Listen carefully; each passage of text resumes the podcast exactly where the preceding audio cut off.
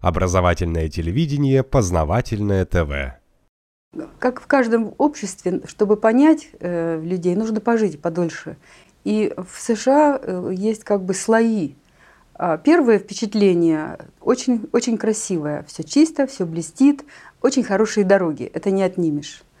А в магазинах все хорошо, и дома выглядят сверху хорошо, но внутри домов или фанера, или ДСП. То есть дома с виду очень хорошо оформлены, красиво покрашены, но Построены они из такого материала, который непрочный, токсичный а, и не, ненадежный. Дом мы решили не приобретать по этой причине, мы его арендуем. Мы просто платим аренду. Аренду платить мы посчитали дешевле, чем иметь дом свой. Потому что... Подождите, подождите. То есть э, почему дешевле иметь свой? А, потому что если я плачу аренду, я плачу 1600 долларов в месяц за двухкомнатный дом. У меня э, есть свой огород в этом доме, свой сад – а, огороженный забором. Если что-то ломается, приходит мой лендлорд, это мой хозяин, и он это все чинит за свой счет.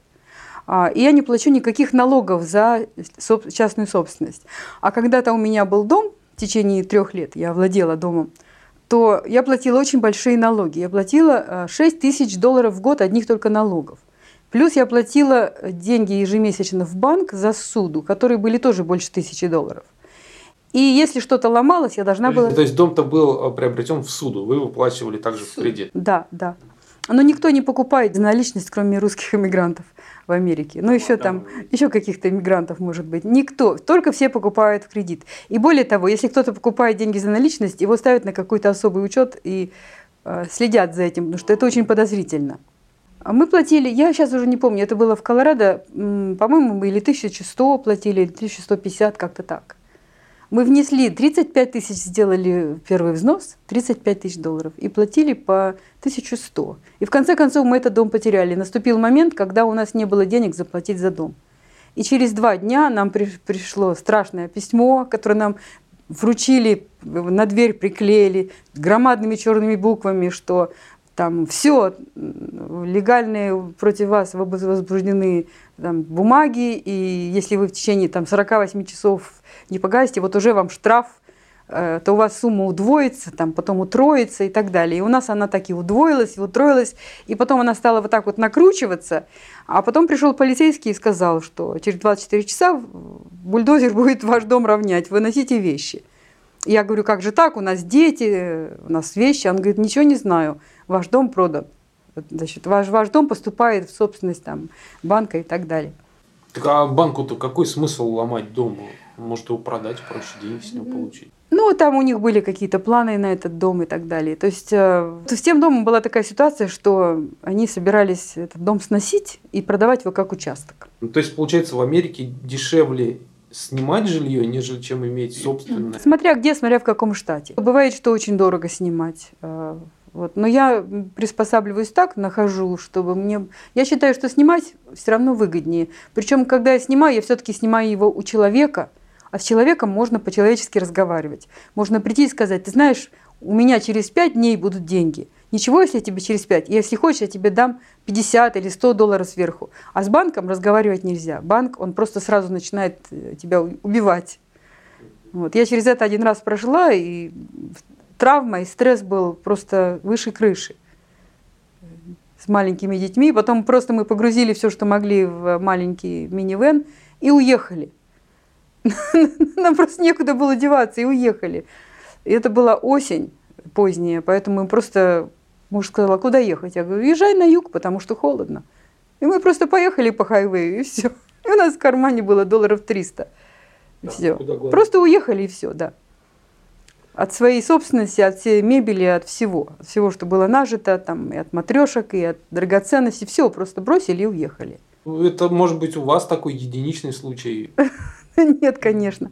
А, ну, а, у нас был случай исключительный, потому что мы были упрямые, русские мигранты, непокорные, не понимающие, что это неотвратимо придет, рассчитывающие на человеческое а, понимание и еще с остатками советской, советского воспитания, что не может такого быть, государство должно позаботиться.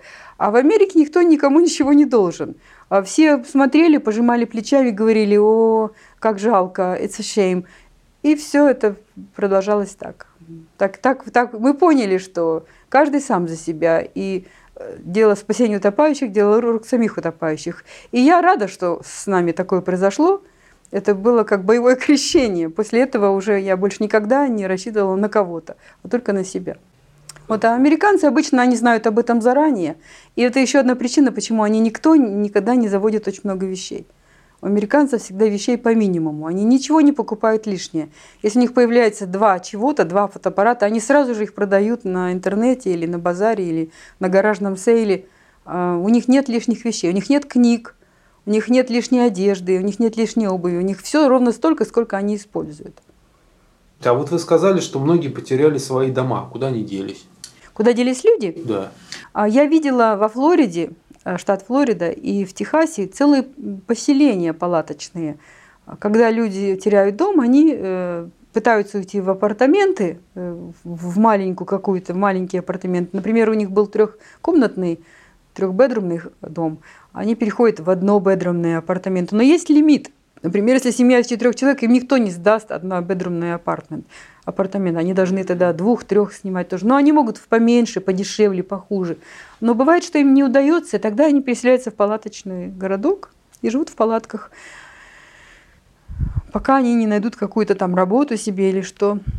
Я видела большие палаточные города. Есть город Юма в пустыне на юге. Э, там громадные такие кемпинги, бесплатные кемпинги. В бесплатном кемпинге по закону можно жить 14 дней потом ты должен двигаться в другой. Но бесплатных кемпингов много. И вот люди с одного в другой, и как-то вот там они живут. На свалку. В Америке есть такое явление, которое называется дамстер-дайвинг. Дамстер-дайвинг – это когда люди питаются из помоек. А дело в том, что в Америке э, нельзя просроченную еду продавать, ее нужно выбрасывать. А выбрасывается очень много хорошей еды.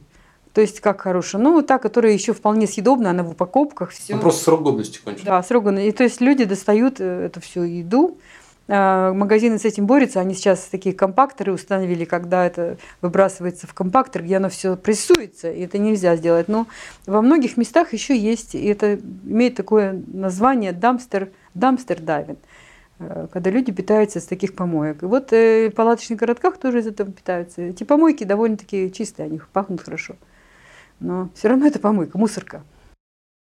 Познавательная точка ТВ. Много интересного.